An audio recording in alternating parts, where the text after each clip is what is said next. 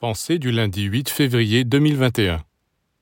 Si vous travaillez sur l'idée d'aimer, de faire le bien, de tout pardonner et harmoniser, il arrivera un moment où cette idée deviendra si puissante qu'elle imprégnera toutes vos cellules qui commenceront à vibrer à l'unisson avec elle.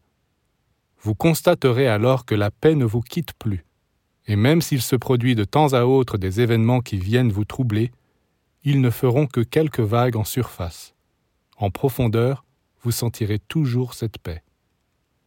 Avez-vous vu des fauves au cirque? Tant que le dompteur est là, ils se tiennent tranquilles. Mais dès qu'il les quitte, ils se jettent les uns sur les autres. Dites-vous qu'il se passe la même chose avec vos cellules. Tant que vous les surveillez, elles se soumettent. Mais dès que vous êtes absent, que vous avez la tête ailleurs, les troubles recommencent.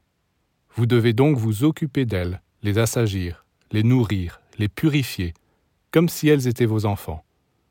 Et c'est seulement quand vous serez arrivé à les éduquer pour qu'elles fassent leur travail sans se quereller ni discuter, qu'alors enfin vous connaîtrez la paix.